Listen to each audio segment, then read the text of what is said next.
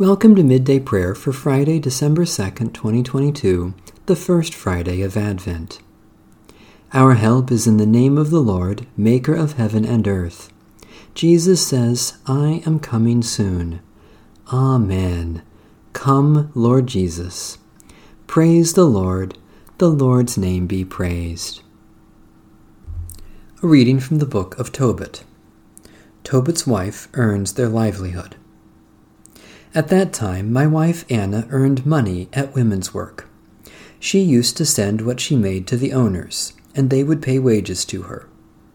One day, the seventh of Dystros, when she cut off a piece she had woven and sent it to the owners, they paid her full wages and also gave her a young goat for a meal. When it came toward me, the goat began to bleat, so I called her and said, Where did you get this goat? It is surely not stolen, is it? Return it to the owners, for we have no right to eat anything stolen. But she said to me, It was given to me as a gift in addition to my wages. But I did not believe her and told her to return it to the owners. I became flushed with anger against her over this.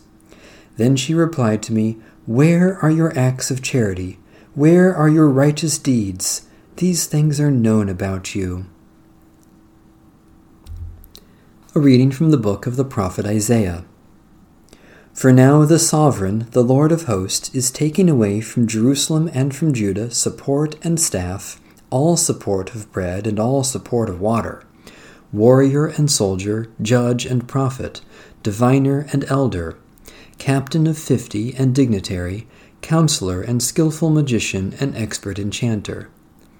And I will make youths their princes, and children shall rule over them.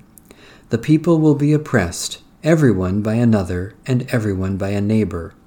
The youth will be insolent to the elder, and the base to the honorable. Someone will seize a relative, a member of the clan, saying, You have a cloak, you shall be our leader, and this heap of ruins shall be under your rule.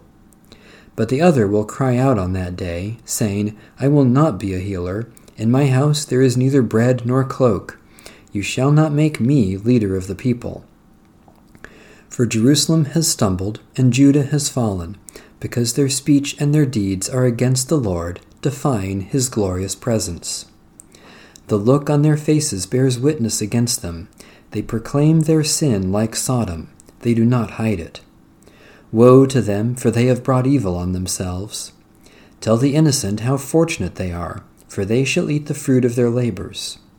Woe to the guilty, how unfortunate they are, for what their hands have done shall be done to them.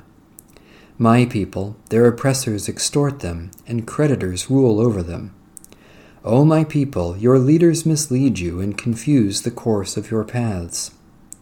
The Lord rises to argue his case, he stands to judge the peoples. The Lord enters into judgment with the elders and princes of his people. It is you who have devoured the vineyard, the spoil of the poor is in your houses. What do you mean by crushing my people, by grinding the face of the poor, says the Lord God of hosts? The Lord said, Because the daughters of Zion are haughty and walk with outstretched necks, glancing wantonly with their eyes, mincing along as they go, tinkling with their feet. The Lord will afflict with scabs the heads of the daughters of Zion, and the Lord will lay bare their scalps and heads. On that day the Lord will take away the finery of the anklets, the headbands and the crescents, the pendants, the bracelets and the scarves, the headdresses, the armlets, the sashes, the perfume boxes and the amulets, the signet rings and nose rings, the festal robes, the mantles, the cloaks and the handbags, the garments of gauze, the linen garments, the turbans, and the veils. Instead of perfume there will be a stench, and instead of a sash, a rope, and instead of well-styled hair, baldness, and instead of a rich robe, a binding of sackcloth, instead of beauty, shame. Your men shall fall by the sword, and your warriors in battle. And her gates shall lament and mourn, desolate she shall sit upon the ground. Seven women shall take hold of one man on that day, saying, We will eat our own bread and wear our own clothes. Just let us be called by your name. Take away our disgrace. Holy Wisdom, Holy Word, thanks be to God.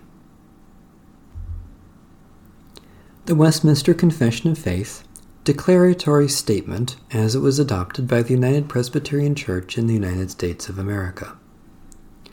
While the ordination vow of ministers, ruling elders, and deacons, as set forth in the form of government, requires the reception and adoption of the Confession of Faith only as containing the system of doctrine taught in the Holy Scriptures, nevertheless, seeing that the desire has been formally expressed for a disavowal by the Church of certain inferences drawn from statements in the Confession of Faith, and also for a declaration of certain aspects of revealed truth which appear at the present time to call for more explicit statement, therefore, the United Presbyterian Church in the United States of America does authoritatively declare as follows.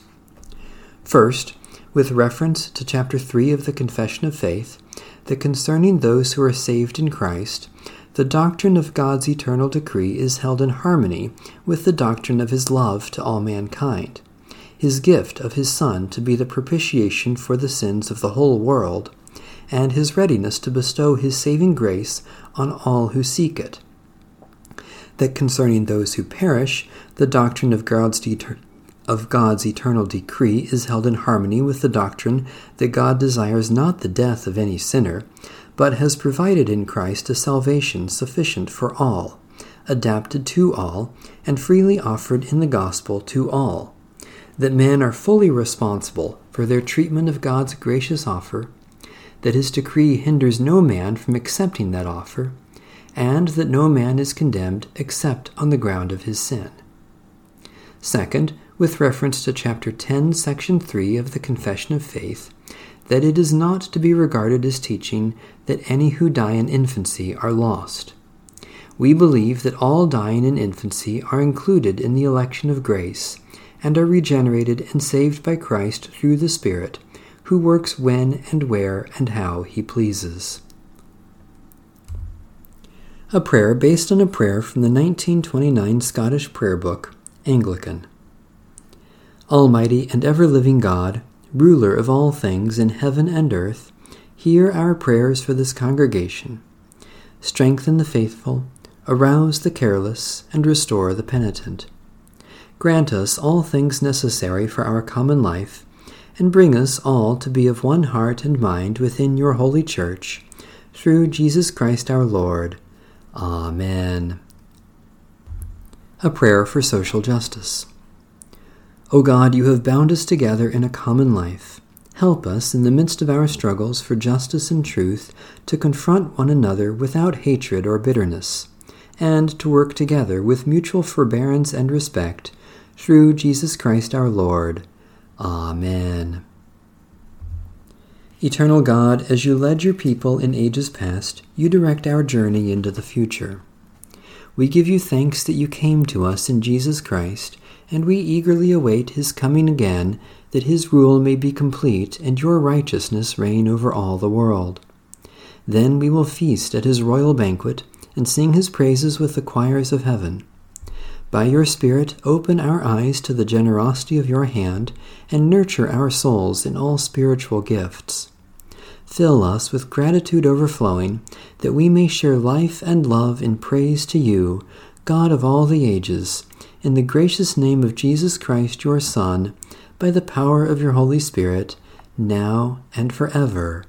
Amen. Our Father, who art in heaven, hallowed be thy name. Thy kingdom come, thy will be done, on earth as it is in heaven. Give us this day our daily bread, and forgive us our debts as we forgive our debtors. And lead us not into temptation, but deliver us from evil.